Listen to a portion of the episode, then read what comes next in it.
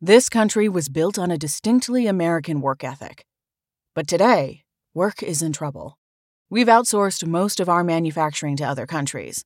And with that, we sent away good jobs and diminished our capability to make things. American Giant is a clothing company that's pushing back against this tide. They make a variety of high quality clothing and activewear, like sweatshirts, jeans, dresses, jackets, and so much more. All made right here in the USA, from growing the cotton to adding the final touches. So when you buy American Giant, you create jobs for seamsters, cutters, and factory workers in towns and cities across the United States. And it's about more than an income. Jobs bring pride, purpose. They stitch people together. If all that sounds good to you, visit American Giant.com and get 20% off your first order when you use code STAPLE20 at checkout. That's 20% off your first order at American Giant.com with promo code STAPLE20. Save big on your Memorial Day barbecue, all in the Kroger app. Get three pound rolls of juicy 80% lean ground beef for $3.49 a pound with a digital coupon. Then get select varieties of flavorful Powerade, Body Armor Super Drink, or Arizona tea for 77 cents each, all with your card. Shop these deals at your local Kroger today, or tap the screen now to download the Kroger app to save big today. Kroger, fresh for everyone. Prices and product availability subject to change. Restrictions apply. See site for details.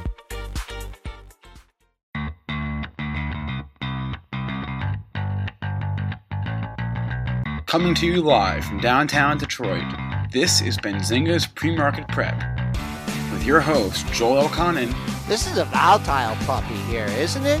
and Dennis Dick, I'm bidding a penny. I will buy the stock for a penny. with everything you need to start your trading day. Good morning, everybody. Welcome to this Wednesday edition of Benzinga's Market Prep Country Israel. Joel Elconin, Dennis Dick with you this morning. Oh, busy day today. On top of the continued developments with the spread of the coronavirus, we also have a Fed meeting today. We also have earnings from Apple and AMD and Mastercard and AT&T and GE. Uh, just a lot of earnings to discuss uh, on, on our radar here. So, on top of that, a couple uh, CEO shakeups this morning, moving markets. Beyond Meat is leaving Tim Hortons. That's uh, some big news for them. And uh, our guest today will break down that Apple report. Mike Olson, managing director at Piper Sandler, he will join us at 8:35 to give us his thoughts on the good. I guess the good and the good from the Apple report because it was mostly all good. So that'll be at 8:35. You can always give us a call if you want. Leave us a voicemail 734-494-0246. Ask us a question. We will ask your question on or answer your question, I guess, on our show. Uh, Joel, what's the word here overnight? Hell of a lineup you got there, Spencer. A lot going Way on to go, man. What hell of a producer here. I'm upgrading Spencer uh, to a strong buy here. Uh, S&P futures trading up 12 sticks thanks to Apple and few other components in the green. Pre-market high 91.75. Can we get back over 3,300? That's just a mental target. Uh, daily daily levels are much higher than that all-time high at 33. 37.50. oh. Crude into green by 23 cents at 53.71. Let's call gold flat at uh, 1570. Silver back uh, under 1750 at 1746 and a half. Bitcoin rally continues moving towards 10,000 up $235 at 9,410. So Bitcoin on the move. Uh, Defensive. yeah, defensive play. Yeah, I mean, I guess if you're worried about a lot of things like a coronavirus, maybe you keep your money in Bitcoin. At least that's what investors are saying as they push that up. I don't have any of my money in Bitcoin, but I think that's, you know, I think the coronavirus is probably the catalyst here to drive this up. All right, so a lot of things to cover here. So I'm Let's- going to let Spencer. We're going to get into the earnings very quickly here because this is huge earnings day. But I want to take five minutes again to talk about the coronavirus because you saw a significant rally yesterday, which I had hoped would happen. And I took that opportunity to lighten up some of my portfolio yesterday. I'm also taking this opportunity today to buy puts on some of my portfolio as well. I'm nervous about it, but I was pricing it out. And for 1% to 2%, you can get three to four weeks protection in two to three weeks, we're going to know a hell of a lot more about this virus, whether it's going to be contained or not.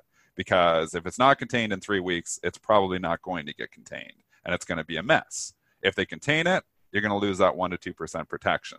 But depending on your vehicle, I was just pricing it out. Protection is not that expensive here right now if you're only going out a few weeks. So probably cheaper after the Apple reports and uh, last night too, because we obviously had a lot of earnings reports last night as well.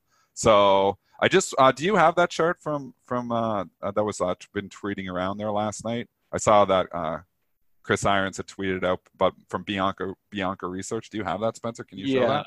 I do have it up here. I guess I can pull it up. While you So pull it's that up- just a simple progression analysis, and I- all I- we're it- doing is one, looking at it's scenarios. one guy's model, so I, I wouldn't put that much weight into one guy's model. it's Jim But- Bianco, though, right? This is a Jim basic Bianco- progression, but th- he's not blowing numbers away here. This is a basic progression analysis. So this is assuming that the virus does not get contained. In all likelihood, folks, it's going to get contained. So these numbers hopefully will not happen. If they do not contain this virus, these numbers are probably very close to being where we're going to go. Um, it's been pretty accurate so far because I saw progression analysis a week ago and they've almost been spot on. It's just assuming the infection rate of 2 to 2.5 and assuming a 53% geometric progression per day. Take it up and by, uh, let's just look at the dates and bring up the calendar and you can look at these numbers. I'm just giving, I'm not saying this is going to happen. I don't want any of you guys going saying, rah, rah, Dennis is calling for the end of the world. I'm just saying if they don't get the virus contained soon, we could be potentially looking at something like this, which is scary. So they need to get it contained soon. By Monday, so okay, well, by Saturday, we would be looking around 37,000 infections. But what's scary is if you go all the way to Monday, we're looking at 88,000 people. So from six to 88,000 in five days. By the following week, one week later, you're looking at 1.7 million. And then it just gets silly. I mean, it gets all the way up to on the 21st, 183 million would be, people would be infected. This assumes that the virus does not get contained. Any type of containment will bring these numbers down. So, in hope, and we're obviously hoping that they're doing their job and they're going to get this virus contained. But what I'm saying is, you know, if they don't get it contained as well as they should, or if they don't get it contained at all, this is a scary situation. So that's why, for the first time in a long time, I'm actually buying protection on my portfolio. That's all. My long term investments, I'm buying some short term protection. If I'm wrong, I'm going to lose 1% to 2%. If I'm right, I'm going to protect, you know, the majority of my wealth. So that's it. That's all I want to say about it. Um, so, and I'm not going rah rah that this is happening. I'm not betting. I'm not shorting stocks. I'm Nope. just simply worried that they don't have it in control. Um, and also, this is assuming that the numbers that China is telling us are correct. We don't know if they're lowballing it. You know, there's been speculation that they are lowballing it. So it's scary, but we can still get this contained. Hopefully, we will. We got SARS contained right around the six, seven thousand number. Hopefully, we can get this disease contained, but I'm not hundred percent sure of that. And I'm actually, you know, you can tell from the last three shows, I'm quite worried that they're not going to get it contained, and that's why I'm buying some protection on my portfolio. That's Uh, all. just from a tactical standpoint here, because we all know how tough options are, right? In timing, right? You got to have your timing right. And so you're using a time frame here. What do you think about some of these bearish ETFs? Like buying those right now. Yeah.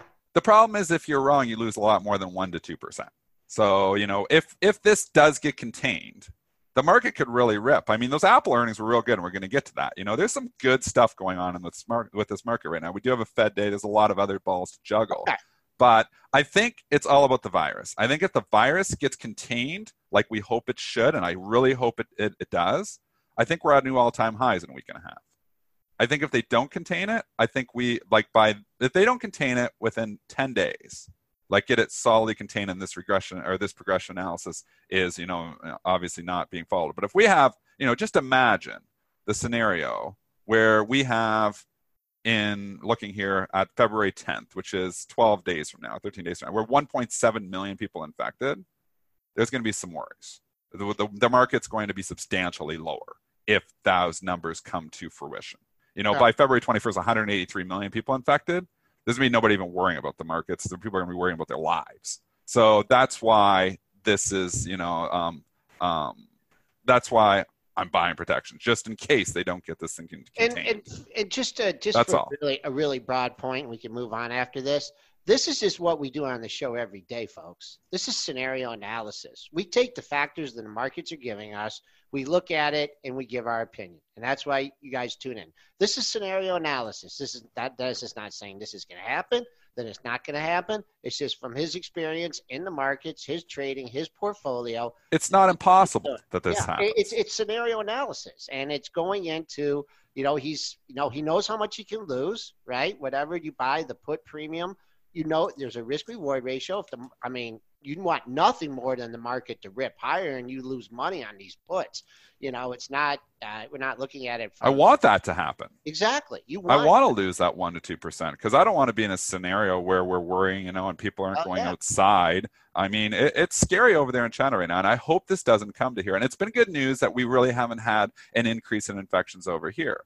I'm not 100% confident that's not the case. And I just think with the market, the way it's reacting right now, um, it's not concerned about it at all. I mean, how, you know, we're, you're 1% from all time highs. You're never going to get a chance to sell at a better price. If you're really worried about a serious contagion happening, holy cow, man, you don't even have to, you're not selling even in the hole. I mean, no, we're up here like again Monday. this morning. It's such, like if you're really worried about it, it's a huge gift right now.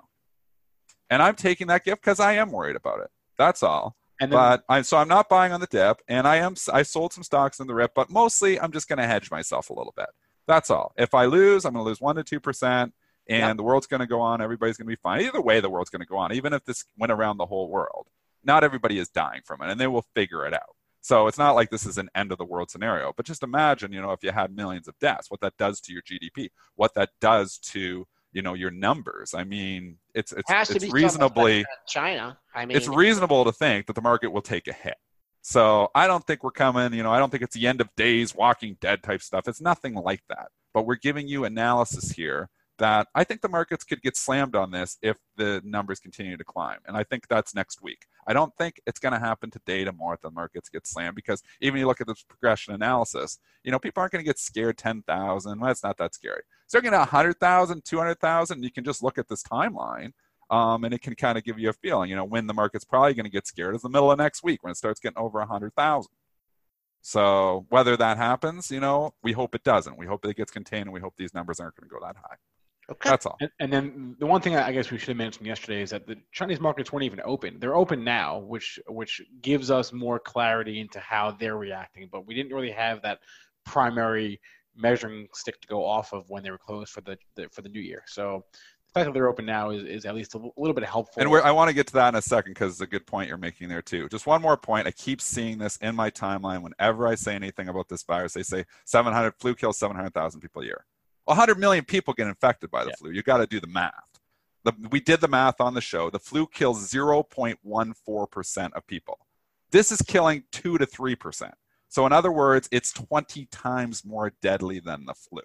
So, you cannot compare apples to apples. This is not a normal flu virus. Maybe they come with a vaccine and we don't have to worry about any of that. But even the vaccine, they're, they're, they're starting to get on top of it. They said they're going to test in animals and it could be ready for humans in two to three months well, in two to three months, a vaccine is going to be, you know, not very helpful if they don't get this thing contained. They need to get this thing contained, and they need to get it contained now, and I hope they do. All right, that's all. So if they, if they don't, I will see you at your cottage in Canada. No, yeah, he's got only room for me. Damn. All right. People uh, are arguing with me, and it's not true. Do go do the math. It's zero point one four percent in the U.S. last year. We already did the math. Okay. So I'm not going to keep. I'm not going to keep arguing. This is more deadly than the flu. I'm not going to argue with it's people. all right. Uh, moving on. To China. You were saying about China. Oh, reopening for the first time last night. Yeah. Uh, down what I think last I saw was two two and a half percent.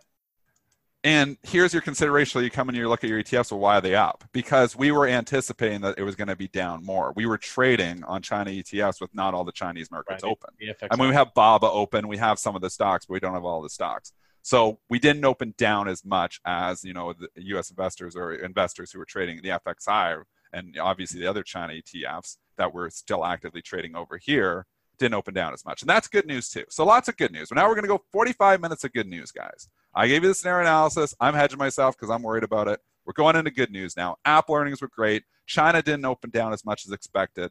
Lots of good news, which is the reason I'm not selling out my portfolio, but I'm hedging myself. There you go. Yeah, there was there was almost nothing bad in the Apple report. The the EPS, Tim Cook called it a, a blockbuster quarter, which it, it, was by every measure. Uh, earnings per share, four dollars ninety nine cents versus a four dollars fifty five cent estimate. Nice beat there. Revenue ninety one point eight versus eighty eight point five billion dollars, so nice beat there as well. iPhone revenue higher Services revenue was a little bit light, but everything else was higher. Other products uh, revenue that includes the wearables higher. Uh, Q2 revenue guidance. Uh, they gave a pretty wide range. That's because of the coronavirus, and they just don't know how it'll impact uh, the business this quarter. So they gave a range of 63 to 67 billion dollars of revenue for the current quarter, which was still higher than the estimate. So still good news there. Margin guidance was was good. I mean, it was all good. Very good numbers for Apple. Um, I, I do think there's going to be an impact in the next quarter numbers. Like you just see everything like not not operating as much as it was in China, and you think how does it not impact some of these companies? Um, new all-time highs. I still own Apple in my long-term portfolio. Don't worry, I did not sell my Apple out. Um, 323.65, trading up six points here this morning. It's a little bit off the after hours highs. Yeah, yeah. I like short stocks making new all-time highs. Nope, nope. But uh, me and my candlestick patterns here. That was a wick there, uh, right on the headline number. Uh, so we got up to uh, 327.90. That's four bucks away, but man, it's just been a real, real quiet consolidation here. Uh, considering you know the price of the stock, and we've been in a trading range here. So I'll just give you this uh, early trading range. Uh, we've been holding, let's call it 322 and a half to 324. 22 and a half, 24. That's your that's your trading range, and we've been in that for over an hour. So above 324, I would look for that uh, that pre, you know progress towards that pre-market high. Uh, coming back on the downside, you know, if you're trying to, you still want to buy this off the open, 22 and a half looks like uh, the area of support. A lot of volume trading here, but uh, bulls and bears are just coming together here. Let's just consolidation. You like to see this at uh, 324. So there's my calls in Apple. And we'll let uh, we'll save some of the analysis for our guest at, at Mike Olson at 8:35. Sure. So we'll we'll, we'll we'll come back to Apple later in the show. Perfect. Let's go uh, Boeing. Yeah. Okay. Let's go Boeing here. Uh, this was this was an interesting report. Uh, I I don't know where expectations were, whether they were uh, in the gutter yeah, expectations were low, and there's no way the numbers can compare to the estimate. Uh, so all we have to go off of really is just two, two or three figures here. Uh, bonus Q4 EPS. Uh, well, they lost two dollars and thirty-three cents per share, which uh, again, there's no way to compare that with any sort of estimate. Sales, and we know why they lost because right. the Max's not in the air. Uh, sales, they had 17.9 billion dollars in sales last quarter. That was lower than the twenty-one and a half billion dollar estimate. They said uh, costs related to these 737 Max will uh, grow to around 18.6 billion dollars, which is uh, roughly twice as much as what they had said originally it would cost uh, to get this thing back in the air. We we knew, and you know, this is shows you how absolutely insane some of the news algos are. They slammed it on this. And when they were slamming it, I actually was sidetracked and I was like, I need to buy that Boeing. I said it to myself, I'm like down six or seven. I'm like, there's no way. Um, I don't care how bad the numbers. We knew the numbers were going to be bad. So news algo is absolutely destroyed on this, whoever's running it, because you knew the numbers were going to be a disaster. You knew the market was trading higher, and there's not a lot of fear out there right now, overall sentiment. And – um, so I think everything was baked in. So I didn't care how bad the numbers were going to be. Everybody knew the numbers were going to be bad. So I am zero surprised that this turned around and ripped uh, ripped up afterwards. Again, I was doing other things. I was trading a whole bunch of other stocks. I didn't get back to it in time. It was literally down there. It shows it. It shows it went down there twice. I don't think that's right though. It was down there for like less than a minute less than a minute, and then they ripped it higher. So initial news algo that hits it on the numbers. Oh, it's a huge miss. You got to sell Boeing. Didn't and didn't you know consider the fact that we knew it was going to be a huge miss. They don't have the main, their major revenue source coming into those numbers. So once the plane gets back in the air, everything changes here again. Um, so you know, I'm not surprised Boeing's rallying on this. Pull up the daily, Spencer, on here because uh, I mean it's not you know once again you have a three hundred dollar stock, so like the ranges are a little bit different. But to me, when I look just above 330 here, and I'm going back to uh, the middle of January, you know, one, two, three, four, five highs in a row. Let's just call the median of those highs 34.30. That's my target in this one. I mean, I think that's the major level of resistance here. Even if you want to go up to 335, I think if you're looking like, okay, they're past the report, they're past the max, the low is in for the move, then you're going to press above this 334.50 area. You're going to close over there and you're going to make a move at 340.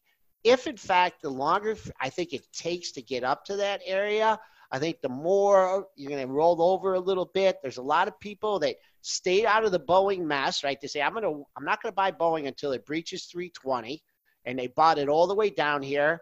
They're sitting on short-term profits. So, man, that was that just looks like major resistance to me. Really nothing even in uh, uh, the book here to, or in the um, uh, on the daily charts. That first area, if you want to get real close, there is a double top at 333. So there's some targets. On BA, I have no idea where to buy this on the downside on a pullback. Absolutely no idea. Unchanged, maybe. And I don't think we're going to see that today let's go to the chips here. A couple of semiconductors yep. yesterday. AMD and Xilinx. We'll start with AMD. Uh, their report first.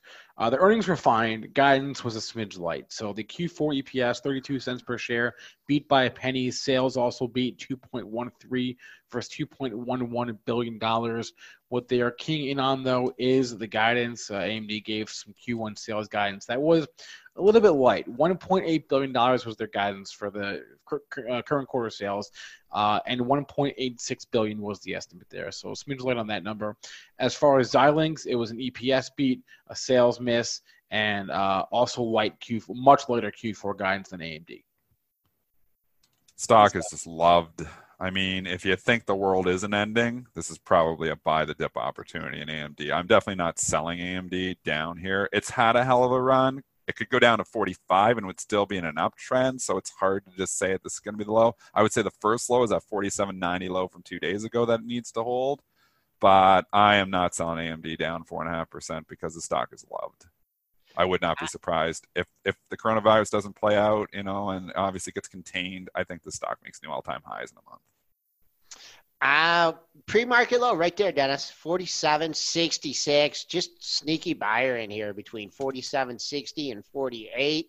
So someone is supporting the stock there. If they could take it down through that 47.60, things do open up on the downside here. And you oh, have to go back a ways here.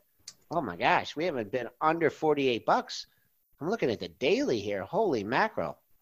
Uh, boom, boom, boom. Oh man. In two days? No, no, no, I'm looking now. Oh, we had 48, 47 low. Man, there's another low at 47, 54. I, I'll use it just seems like a lot of support in here. Yeah, 47s do have a lot of support. 47 and a half do. If you lose and that, the stock's loved. Yeah, 46.63. There's your buck drop. If uh, people really come in to take profits in this one, the yearly low is 46.63. Continuing on the merry parade of earnings. Yeah. So let's do Xilinx real yeah. quick. XLNX. And folks, if we don't get all your tickers in the chat, we're not ignoring you. It's just we've got a lot going on. We're trying to cover as much as possible. Uh, panic low in Xilinx. Uh, Xilinx comes in at uh, 87.69, and then you just had a steady buyer in here, uh, just real quiet, scooping up stocks. So let's see if they can protect that pre-market low.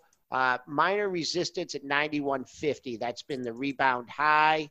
So we'll uh, that's uh, that's your levels here for XLNX. The stock's been out of favor though. It's it's interesting because you have a lot of the chips that have just been rocking and rolling, and this one is not one of them. It topped out in April of last year at 141 and it's been in a downtrend ever since. You know, we're always like friends. That's their trends. That's why I'm like AMD still an uptrend, probably buying the dip. This has been in a significant downtrend, so it's not as easily to say that this is going to bounce right back because you have so much overhead supply still too. People are like, man, the stock just can't turn it around. You know, you think in the last couple of weeks, couple of months, it's been going up, it's been turning around, it gives it all back in one earnings report. So as much as AMD is loved, this one is not. So um, yes, there's lots of support down here, 89 to 90. But again, just sentiment towards the stock is a lot uh, more negative than it is towards a stock like AMD, which probably makes me hands off. And uh, wow, 87.69, as I mentioned, it's your pre market low. That right. coincides nicely. Hey, look at that. December low? yep, exactly. 87.56. Yep. Oh, these lows, this low anal, this analysis due to the lows when you look on the moves, it works. Who came up with this pre-market stuff? Good job, Mr. Elconin, on this one. All right. I want to move away from earnings. I got to talk Beyond Meat. This is just such a good headline and such an interesting reaction to the news. So give us the headline, Spencer, and and let's uh, talk Beyond Meat. And we'll come back to earnings in a minute. Yeah, I, I never got the chance to try any Beyond Meat products. I did. Tim Hortons, and it sounds like I will not get that chance now because their sandwiches are being removed from Tim Hortons locations in Ontario and British Columbia. Uh, I guess they just weren't selling well. Well, yeah, there's no other reason to remove something um, than, you know, obviously to that it's not selling well. If it was selling well, they wouldn't be taking it off the menu. I've tried. I had the sausage a couple times. It was okay. It wasn't great, but when you think about it, it wasn't meat. I mean, it's the same thing when I tried Beyond Meat burgers for the first time. It's like it's kind of like a crappy hamburger. When I had the Tim Hortons, it's kind of like a crappy sausage. But you know what? It tasted kind of like a sausage, so that's saying something in itself. I didn't think it was that bad. Anyways, the market obviously did. I mean, not the stock market, but the, the market that people are buying this thing because they pulled it off the shelves. So what you would think is this is going to really hit the stock. I mean, Tim Hortons is actually huge in Canada. If you're in the States, you don't know how big. Tim Hortons on every corner. In Ontario, I think there's 22,000 stores or something, or maybe even more than that. Um, just in my city of Windsor, I think there's almost 100 stores. So they are literally like sometimes two on in the same corner. They're everywhere. So it's a big loss for Beyond Meat here. Big, big loss just goes to show you the short squeeze though like is still a little bit on here i mean we get the downgrade from jp morgan yesterday brings the stock in a little bit A little bit. we get some really bad news after hours and people slamming it down to 114 last night on that report they are having sellers remorse here this morning because the stock is now trading back into the green is there another headline here or is Yeah, this just squeeze something else. Nothing. I- I bet it's just the squeeze. This is bad news. It's not good news, but it doesn't matter when you're in squeeze mode. And everybody who shorted last night is punished once again. Those people are scrambling around saying, How can the stock be up on this? be up on this because it's maybe not done squeezing yet.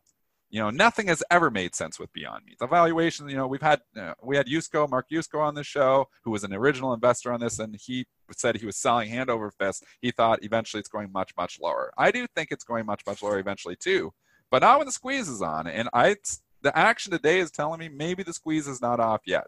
But it's hard to just come in here and buy it when you know you're kind of sitting on this hot potato. If you get stuck with it, you're going to get burned because eventually, you know, th- everything comes to roost. I don't know when that is, but you know, the valuation makes zero sense. I'm telling you, I don't want to be short it. All right, let's uh let's look at the numbers. We are up 238. We are Oh, there is news, KFC. So there is other news. Thanks, guys. I did not realize that headline. So it's not all squeeze. Whoa. KFC is expanding. That that's what the chat is saying. I didn't even see it. I looked- did not either. So if that's true, we're just getting from the chat that Kentucky Fried Sure. Chicken is expanding their relationship with. But you know, put it in perspective. Um. I don't see a press release about it. It's interesting. I, I, that's what si- 66 stores are apparently going to offer. Is what go for the uh, go for the W is saying in her chat. I'm not sure. This is not verified. It's coming from her chat. Um, so good job. You know, if that information is correct, we appreciate that. But that's why they're saying it's trading up today. Is that there's an expanded relationship with Kentucky Fried Chicken. That would make sense. Yeah, what a tug of war. That's why I asked the question because I'm like, you automatically assume there must be some good news too. So All right, uh, 124.50. Uh, we just hit that. We backed off a buck and a half on that. So hmm, we'll use that as a, uh, a target. Yeah, interesting day from yesterday, the downgrade. They still got it green on the session a little bit. Uh, but let's call a couple targets here 127.89. That was yesterday's high, then 129.83. So I don't know. I guess all the way up to 130 for now. I call it resistance. We're six and a half bucks away. On a pullback, if you're buying this thing early, uh, maybe look for the close of 120.12. Uh, yesterday's low 17.29. So important for it to hold the close here. Don't see anything on the daily charts until 127.89. All right, uh, we're about to get some data, but let's move on to do actually. what's- G. Oh, Said do do- G. Oh, G. Okay, There's so go. many big ones. G is ripping here. Ripping shorts on this one too. Yep, the uh, the Q4 EPS for GE 21 cents per share versus an 18 cent estimate. Sales also good, 26.2 versus 25.5 billion dollars. Uh, they gave some guidance for the year that was a little bit light, EPS guidance that is, but it was a good earnings report, good good quarter. 9.4 million shares uh, already traded here this morning. So big numbers here. Obviously, going to trade a lot more, you know, because this could trade 20 million, reasonably thinking, before 9:30. So it's going to be able to take out any size in the book. Um, you know, 13 might become a, a level there. You start thinking about the next big hole number, maybe 1250. Uh, but you know, this is breakout here right now. I don't know if this is one they're going to fade, but anyways, the, you know, there's been a lot of people who have been bearish the stock, including myself. Um, and it's obviously still going higher. Huh. Former high of the move, 1224. We're trading 30 cents above that with a pre-market high at 1270. So you want what you want, you want to see this saying, boom, open up wherever you know it closes the session. You want to see it take out 1270, chew its way 1280, 1290, see what happens at 13 bucks. Uh, but the fact that it's 50 cents above that, or now it's only 30 cents above its prior high in the move here, might think you might find a few sellers in this one. Uh, yesterday's high doesn't look like you're going to see that 1182. So if you do get a pullback, it starts going a little reverse a little bit. Uh, old resistance, new support that comes in at 12. It's a classic breakout. Breakouts have been working in 2020, so I think there's some room here. I'm not chasing it, but you pull back a bit, may be interesting. I don't know if it's going to pull back though. It's up seven percent. And it looks like it's just you know walking it up here. I mean, it's just pretty straight up, is it not, Joel? After hours or pre-market? Oh yeah, straight up. Yeah, straight up. They're just kind of yeah, walking it little, up here. I see a little dip back down to twelve twenty one when it hit twelve seventy, yeah. but I you don't know if that was like some maybe they're turning it around. Yeah, I hope they're turning it around. Maybe we'll uh, we'll track down um who's our buddy, Mr. Inch, and see what he has to say. Yeah, we should get what Inch thinks. Yeah. When I always said when Inch gets bullish, that's when I'll turn around buy the stock. I'm waiting for Inch. Although he might be, if he's getting bullish now, maybe he's late to the party. we'll see. He's been sticking on his bear train for a while, though. And that J.P. Morgan guy is pretty influential too in this. Yep. Yeah. To, uh, Tusa. Yeah, very right? good. Very good. Stephen Tusa. Uh, let's. Uh, I do want to take a quick pause on the earnings before our guest, and I want to just talk about L Brands quickly here. It is one yep. of the top gainers, Woo-hoo! one of the top non. Oh, and I sold it. That stinks. Uh, non penny stock gainers suck. here this morning. Their uh, CEO Leslie Wexner is reportedly, according to Dow Jones, going to step aside and discuss a sale of the Victoria's Secrets brand. We know they've uh, Wall Street has been clamoring for that to happen for a few years now, and it looks like it, it could happen now. Isn't that the most profitable part of the company? No, that's no, the, the, bad part. That's the bad part. Is it? Victoria's Secret. Well, that's the part that's not growing. Okay. Yeah. yeah. So they're trying to sell. they, they want to sell somebody their garbage. I mean, it, it, it's, Good luck with that. It's the largest part, but it's the part that's been struggling the most. Good luck with that. So I, I, was long this stock for a while because when they were started to squeeze everything and buying laggards, I thought this could go, and I held it. I held it. I had it for about a week and a half, just on a swing trade. And I was like, I'm gonna, you know, stop out, and I would have never got stopped out. I was gonna stop at the low at 1973, and if I would have kept holding it, I would have still had it right now. So I should have just held to the levels, like Joel says, trade the levels. I should have held to that, and I would still be long this right now. But I got spooked. Why? Because it had two upgrades, and it wasn't responding that well to them. So I was like, I'm just spooked because it's not responding well enough to the upgrade. So it gets a good headline here. It responds to this up 12%. With that being said, do I think this is a big turnaround? Do I think they're going to even be able to sell this? I don't think they're going to be able to sell this. So, but I, again, you know, the stock is really depressed. So there's room to 25 here. You know, 23, I can see room to 25. I wouldn't be surprised if it, you know, gets there in the next, you know, few days even. 25, there's room to, but uh, so I'm not chasing it. I just I missed it now. You know, the the, the buy was when I bought it originally, but I sh- I got shaken out. Oh, I I, I definitely didn't. Joel's miss, got it. I didn't miss this one. I did miss this one. We, were, we both bought the same time early. I got out though when it started going through thirty. This is uh this is a Lisa pick, so uh you know full disclosure. Uh, I do own it. I, I'm just holding on here. I mean, from a, I don't really trade it from a short term perspective. 2380, you pre-market high, you back 70 cents off that. So long it takes to go up to 2380, take that, go 24 bid. Then uh, I would look for a fade in this one. Uh, looking at the uh, the dip off that high, 2240. So there you go. there's your early trading range, 2240 to 2380. That's where uh, that's what I'm looking at, and you're almost smack dab in the middle. And also now it looks like someone's starting to get a little opinion here at 23 and a quarter. Your last three brackets uh, has stopped there, so 15 cents away from minor resistance. We'll see what happens at pre-market high.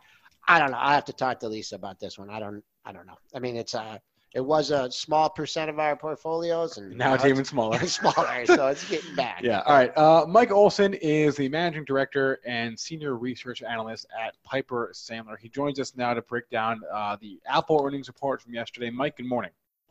Morning. How are you? Good. How are you? Doing well. Uh, Mike, what's not to like from this report? Is there anything bad, as they said? Anything not great? Yeah, I mean, it was it was good, um, largely across the board. Uh, uh, strong December quarter, material upside from iPhone, good margins. Um, there was some concern, um, you know, cited around the coronavirus, but even with that, they set March quarter revenue guidance 4% above consensus. So that was all good. I would say, you know, if there were things to pick at, it would be services and iPad iPad was below expectations, but did have a much more difficult year-over-year comp, so I don't think investors will get too hung up on that. Um, services, um, you know, slightly decelerated, missed street estimates for that segment by about 3%. Law of large numbers is probably weighing on services a bit here as it's now a $50 billion a year revenue business. Uh, so it did decelerate by 100 basis points.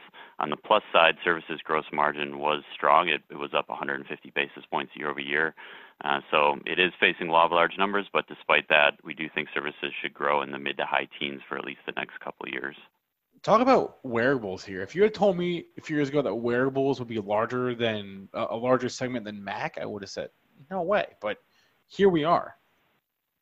Yeah, it's pretty incredible. Wearables grew, uh, I think it was 37% year over year in the quarter, so a $10 billion quarter, um, huge number. And I think the you know the real surprise has been just the success of AirPods, and obviously the watch has done extremely well, but I think AirPods have been the real surprise here and have driven a significant uptick in that that segment way above and beyond what could have come just from the watch itself.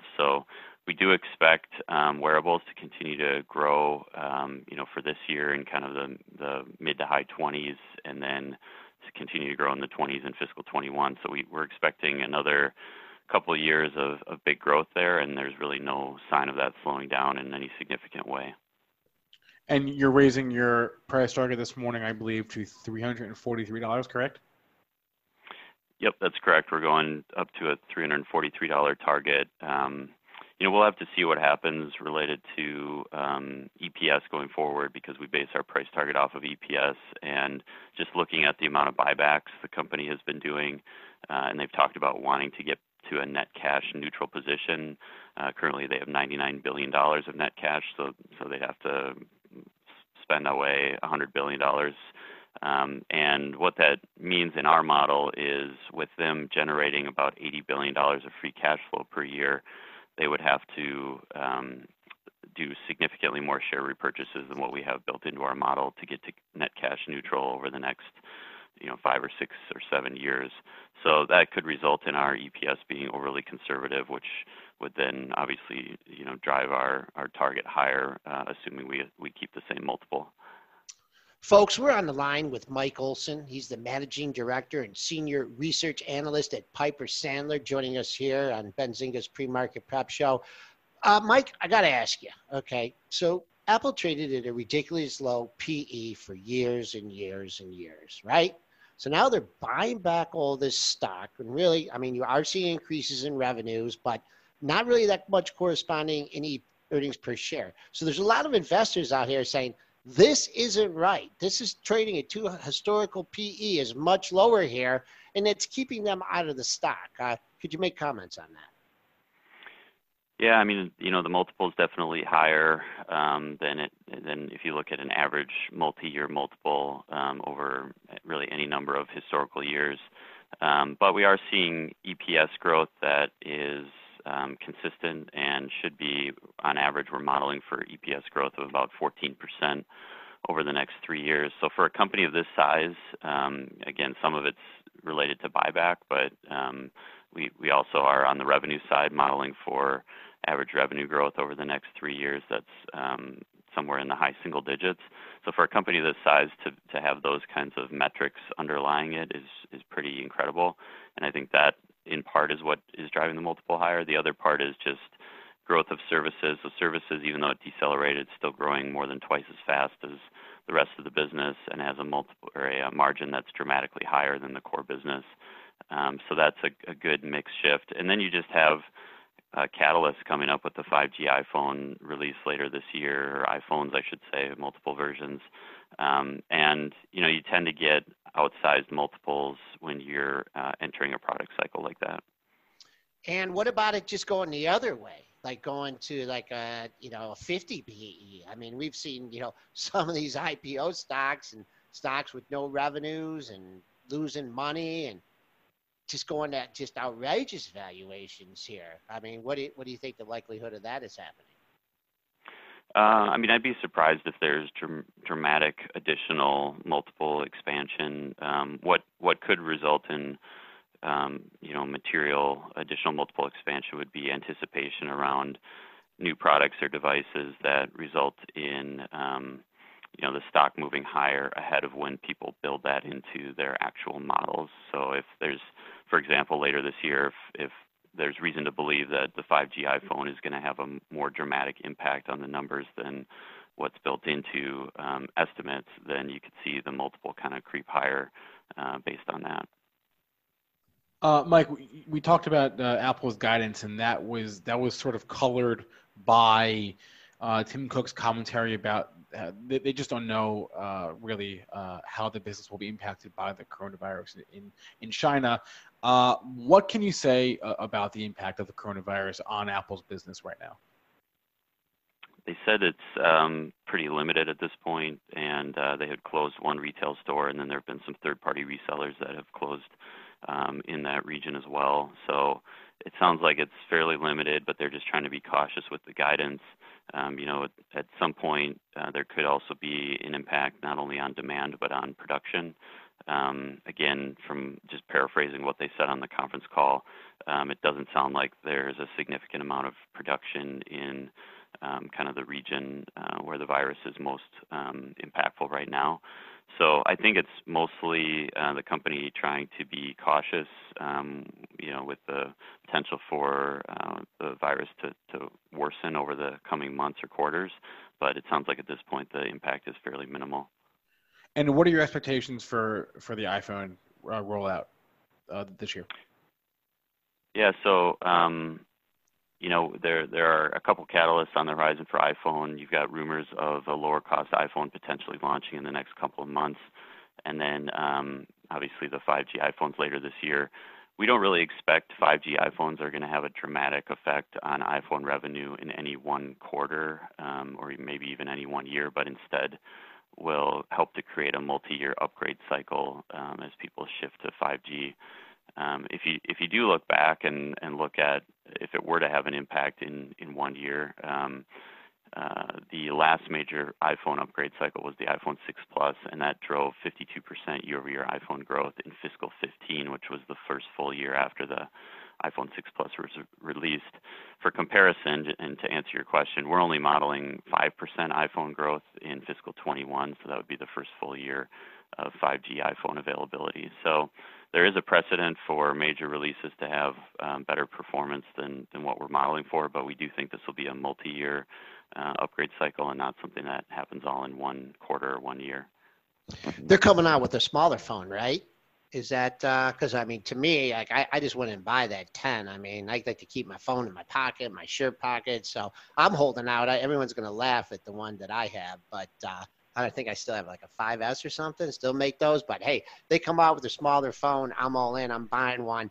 Uh, I just want to ask your opinion on, you know, we have a lot going on in the streaming wars, right? And Apple and Apple TV and Comcast and Disney Plus and everything. Where where does Apple fit into that ecosystem? And you know, Apple TV has been something that's been talked about by years by your former colleague Gene Munster. Uh, never really been fully monetized. Where does where does Apple fit in into the streaming wars? Yeah, right right now it feels more like what Amazon has done with Prime Video, where it's more of just um, you know something that helps to engage the customer base and kind of keep them um, in the ecosystem and excited about using um, the products and services within the ecosystem. So, in other words, it, it's almost like just a, freebie for um, users of Apple devices, and uh, again, kind of keeps them zoned in on using Apple devices and the services that go along with that. We'll see over time if they really push hard to you know, try to drive this as something that could be a standalone significant revenue generator. But considering right now they're giving it away for free for anyone who buys an Apple device, which is um, you know going to be a, a, large portion of of their customer base. Um, then existing customer base, I should say, then uh, at this point it's really more just kind of a, a cost than it is um, revenue being revenue additive. It does create a little bit of competition for the other players in the space where now there's more bidders for content. Um, but at this point, given Apple's um, array of content is fairly limited, uh, they're not you know overly competitive with Netflix or um, others in the space. Uh, and one more for you, Mike. Just do you have any comments on any of your other uh, coverage uh, as it relates to earnings, whether it be Netflix or eBay or anything, anything like that? Um, I would just say nothing really on eBay. Uh, we continue to be concerned that you know they are um, going to be challenged to revitalize kind of the core marketplace. Um, so there's some kind of mechanical things they can do with the business, like selling StubHub and things like that. But um, I, I think it's going to be difficult to revitalize the, the core business. Um, and then on Netflix, uh, you know, we just continue to believe that they're going to be a beneficiary of content dollars shifting from offline to online. And uh, while there are going to be multiple competing services, and, already are multiple competing services, uh, we think the rising tide of that content spend will allow multiple winners. And we think Netflix continues to be the, best position there, given the content that they've made available and the pricing that they have in place. All right, we've been on the line with Mike Olson. He's a uh, senior uh, managing director, senior research analyst at Piper Sandler. Mike, thanks for the time today. Thank you. Take care. Thanks, Mike. All right, uh, eight forty-seven now. Let's. Uh, I guess we'll bring it back to the earnings. So I, I didn't give eBay's numbers. Uh, I'll give them real quickly here. The, the earnings report was out yesterday after the close for eBay, and uh, it was it was it was I I it was okay, I guess. Uh, the EPS beat and the sales beat, and they raised their dividend, but the sales guidance for the quarter and for the year was light, and I, I think that's what that's what Mike was uh, referring to there in terms of revitalizing their business. So it was a good quarter. Dividend raised by two cents a share from 14 cents to 16 cents, but light on that uh, quarterly and fiscal year sales guidance for eBay. Uh, the stock is just out of favor, and it yeah. continues to be out of favor. You do have major support that you're going to test here right now. If you just yeah. look, you know, to the recent lows, there's so many down here in the mid 34s. So, does it bounce out of here? It's important that it does. If it starts breaching through 34, then you know you have this huge. Uh, I'm just looking, you know, at this uh, all the support. I mean, from the last year, you have like seven, eight lows in this 34 and a half area. We start getting through there then it starts to open up, and then you're starting to look like you know you can have this whole head and shoulders. If you go out further, you can see it, Spencer. If you go to the monthlies, you got this whole left shoulder in the first half of 2019. Then you have the top when you know what the StubHub was you know going to be the thing that turns this company around in the summertime, and then the right shoulder is formed here in the last few months. So below 34, you start to see a slippery slope, and it's a slippery, slippery slope. Like we went up very quickly in 2019 from 26 to 34. Not saying it could go back down to 26, but I could see how it could lose a couple dollars in a hurry if it breaches 34. So absolutely needs to hold that whole 34 and a half area. And if if you want to look at this um, on the monthlies, uh, you got a head and shoulders top, and then you got another head and shoulders top. Uh, you had a head and shoulders top. Doesn't look pretty. No, no, it doesn't. Unless you have dandruff. Yes, and then uh, and then you just got multiple lows on the monthly charts. Monthly charts do hold more significance. Last three months lows, 34 and a half. Call that. That's some, that's a must hold level here for eBay. Uh, you're down a buck 62. You need to get up to 35.49 to get to the bottom of yesterday's range. And uh, it's going to take a big lift, maybe something during the conference call. I don't know because that was uh, they reported um, after the close. So we'll see what happens at 34 and a half in eBay. Let's go to Starbucks here. In addition to their report uh, yesterday after the close, they also announced their closing. I believe it's half of their uh, stores in uh, in China uh, because of the coronavirus. I'll give you the numbers that they gave mm-hmm. us yesterday. Q1 adjusted EPS 79 cents versus 75 cent estimate. Sales of 7.09 billion versus 7.1 billion. So an EPS beat and essentially in line on that sales figure. They reaffirmed their guidance for the year. Comps for last quarter up 5% globally, up 6% in the US, and up 3% in China. I think this is the opposite of the Boeing trade, where you know you have this underlying, you know, you knew was going to be a bad quarter. You know, Starbucks is going to be okay this quarter. It's next quarter we're worrying about. And the key line for me, if I'm looking at the Benzinga Pro, is when they're talking about the guidance. Starbucks reaffirms their fiscal year 20 guidance, but says the guidance excludes any impact from the coronavirus. Yep. They got half their stores closed in China right now. It's a huge revenue. Like how much of their revenue comes from China? It's big. So I think you know next quarter is probably going not going to be good. like I mean, it, as long as these stores stay shut, and it doesn't look like they're opening anytime soon. I mean, maybe they get this thing contained in a week or two, but you know this is impacting their numbers. It's right what we were talking about. So I think it's not surprising that on the spike, people use that opportunity to sell. I mean, uh-huh. this got over 91, which is craziness, oh. and, and, especially when they're saying about the guidance and it doesn't include the coronavirus. You know that coronavirus is going to hit the numbers next quarter, and it's all about you know it's, the guidance is always more important than the current quarter's numbers. So I'm not I'm not surprised at all that they gave it all back. I mean, we don't know what that impact's going to be, so I don't know if they slam this thing down. But I think you know the rallies, if it rise 91, 92 dollars, I think that's and it already did. I mean, I'm not surprised it got sold. couple comments here. You had a gap down day uh, from the uh, virus on Monday. Uh, that gap, 89.45 to 91.34. You get to 91.50. All right. So everyone's like, I'm getting my money back. We went to 91.50. Oh, yeah. And then we're back down.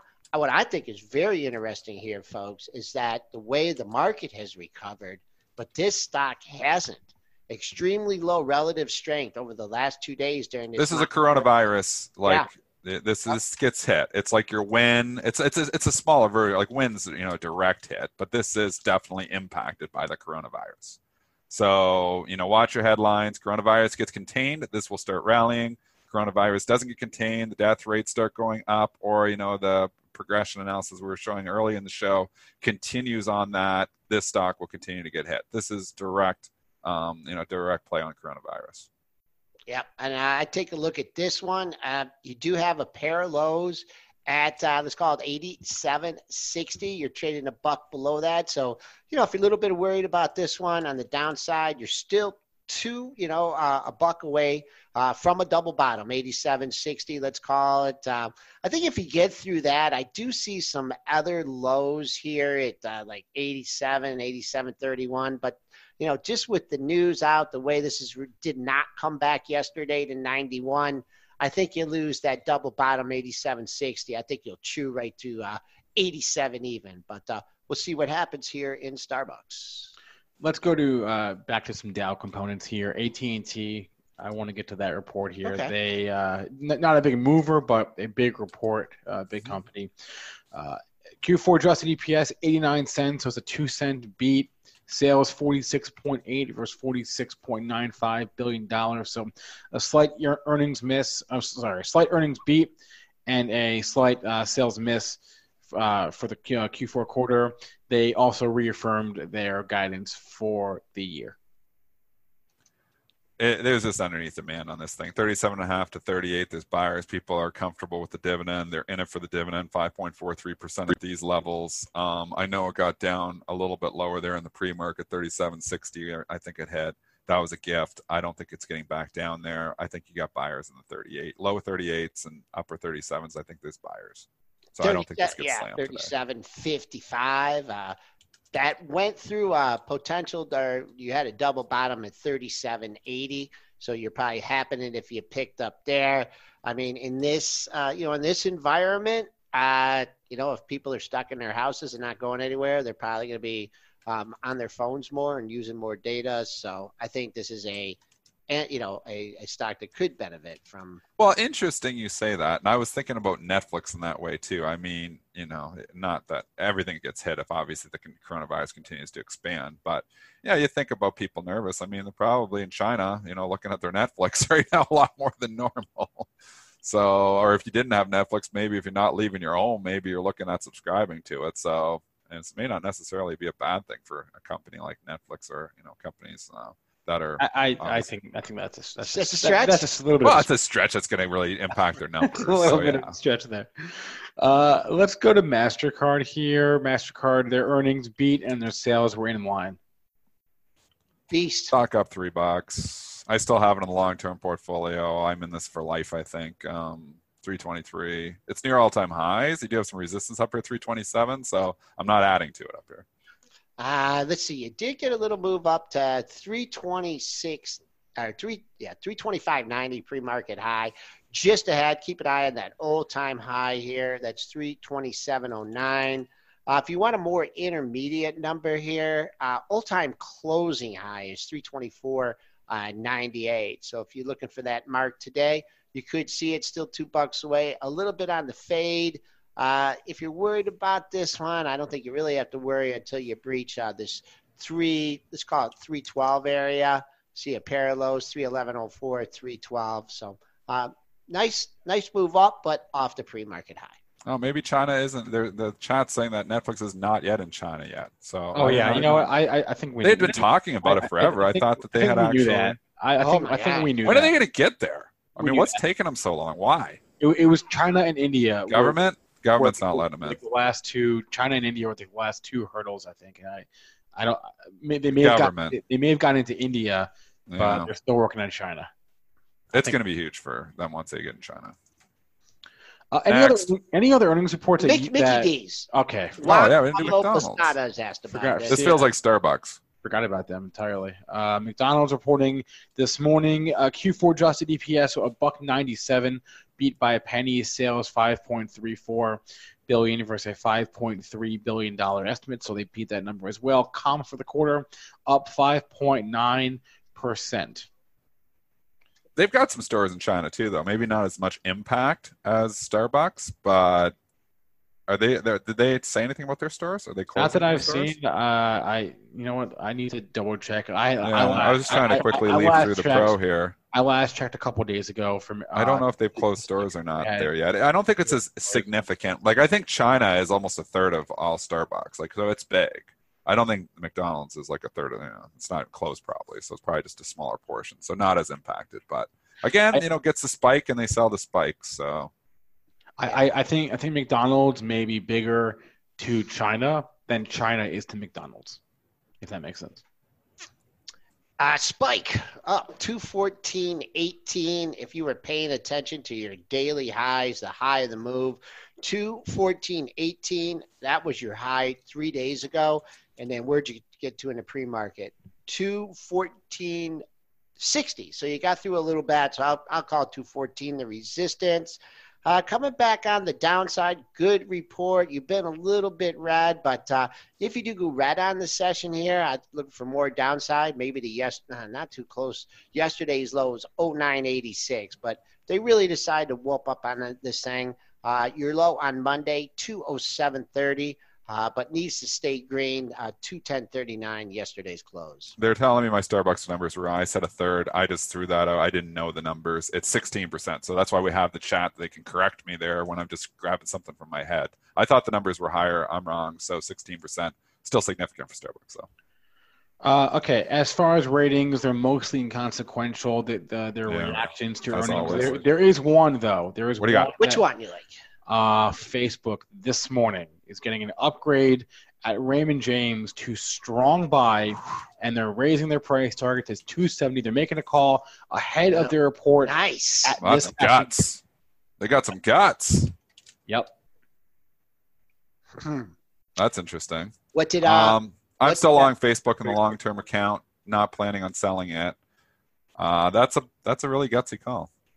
Uh, I'll just go with Nick yesterday, and uh, Nick Nick was he thinks they're going to blow it away, and uh, so I'm not gonna not gonna fade Nick. yet as he made some good calls in the past. Uh, Two twenty one seventy. Uh, that is your pre-market high, and uh, Look at all those highs, Joel. I know I know What's going on at just under 223, 222, 263, 222? This is getting rejected four or five times in the 222s. I mean, that's where it's going to probably challenge again here today. It'll take the earnings report to take that out, in my opinion. But if it's a good report, it could. Yeah, I was just going to point that out. Uh, 275, 2275, your all time high. The previous highs were 37, 29, 63. So, probably what you have, you probably have a large institution targeting, you know, like try and get me out at like 222.50. You know, so they sell a little bit in the 30s and the 20s. And then when it gets over a half, they sell a little bit more. So, split all those numbers today, see if that seller is still there large seller or group of sellers at 222.50 here in Facebook. Uh, can we just real quick talk Tesla? They're also due, due to report today. So the, the biggest earnings after the close today: Microsoft, Facebook, uh, PayPal, Tesla. There are a lot. Those are just like the four that I think are the biggest. Uh, we're also getting Mondelez, uh, Las Vegas Sands. But can we just talk Tesla here? Yeah, let's, let's look at the juice. Uh, let's just price that straddle really fast. Bring it up from the closing prices because obviously options aren't open yet here yet. Let's just look, you know, to this week's expiration, and we will go out to 565 is close enough. 30, 60, oh, it's 60 points. How do you make money buying options? It's sixty dollars. The straddle six zero, not six six zero. Sixty bucks. Holy mackerel! That's a lot of money to pay. If you can't make money, I guess you're stock- usually just one direction or the other. So if you want, you can buy the you know that's the 565 puts for 30 bucks, or you can buy the 565 calls for 32 bucks. I am- Wowzers! 60, 60. It's 61 dollars if you go in between the bid and the Si- 60. Say 60. It's safe to say it's 60 points. Six zero. Holy! Uh, he told you. I'm Makes not me want to sell straddles. Yeah, uh, I'm reserving comment. Uh, I'm going to be getting. Remember on Friday, Raz said I was he was going to give me his Tesla for a week.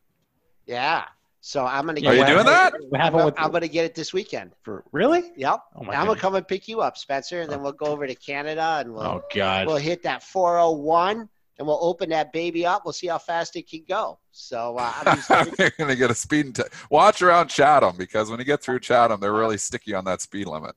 Oh, really? Okay. Well, maybe I'll. Uh, maybe I'll Look out for Joel. He's coming through. Joel's going to test it if these things really do prevent car crashes. That's what he's you know what? do. You know what's really good? What I think the best thing about owning a Tesla is if you get pulled over for speeding, you say, "I wasn't speeding. I wasn't was- driving. I I wasn't even driving. driving. I wasn't Give the ticket to the car. Yeah, And it's. Jason Raznick's car, so give the ch- ticket to Jason Raznick. Yeah, go, This go isn't my car. You got to give the ticket to the owner. Go want his insurance. All right. Um, that will. I think that'll do it for our show. I want to thank everyone in our chats on YouTube and premarket.benzinga.com. Thanks to our guest Mike Olson. Uh, for a free two-week trial and discount of Benzinga Pro, click on the link in the description of this video. That'll get you a trial and connect you with one of our salespeople who will get you a discount for listening to our show. Uh, as far as upcoming events, the Benzinga Cannabis Capital Conference, if you're in the Miami area, February 24th and 25th. Learn more at benzingaevents.com. You can always catch our show. Reminder on YouTube, Spotify, iTunes, SoundCloud, Stitcher. You can call us 734 494 0246 or leave us an email, premarket at benzinga.com. The last thing, please remember all the information from our show meant to be used as inf- informational purposes only, not for investing or trading advice. Everyone, have a great rest of your day. We'll be back with you on Thursday. Save big on your Memorial Day barbecue, all in the Kroger app. Get three pound rolls of juicy 80% lean ground beef for $3.49 a pound with a digital coupon. Then get select varieties of flavorful Powerade, Body Armor Super Drink, or Arizona tea for 77 cents each, all with your card. Shop these deals at your local Kroger today, or tap the screen now to download the Kroger app to save big today. Kroger, fresh for everyone. Prices and product availability subject to change. Restrictions apply. See site for details.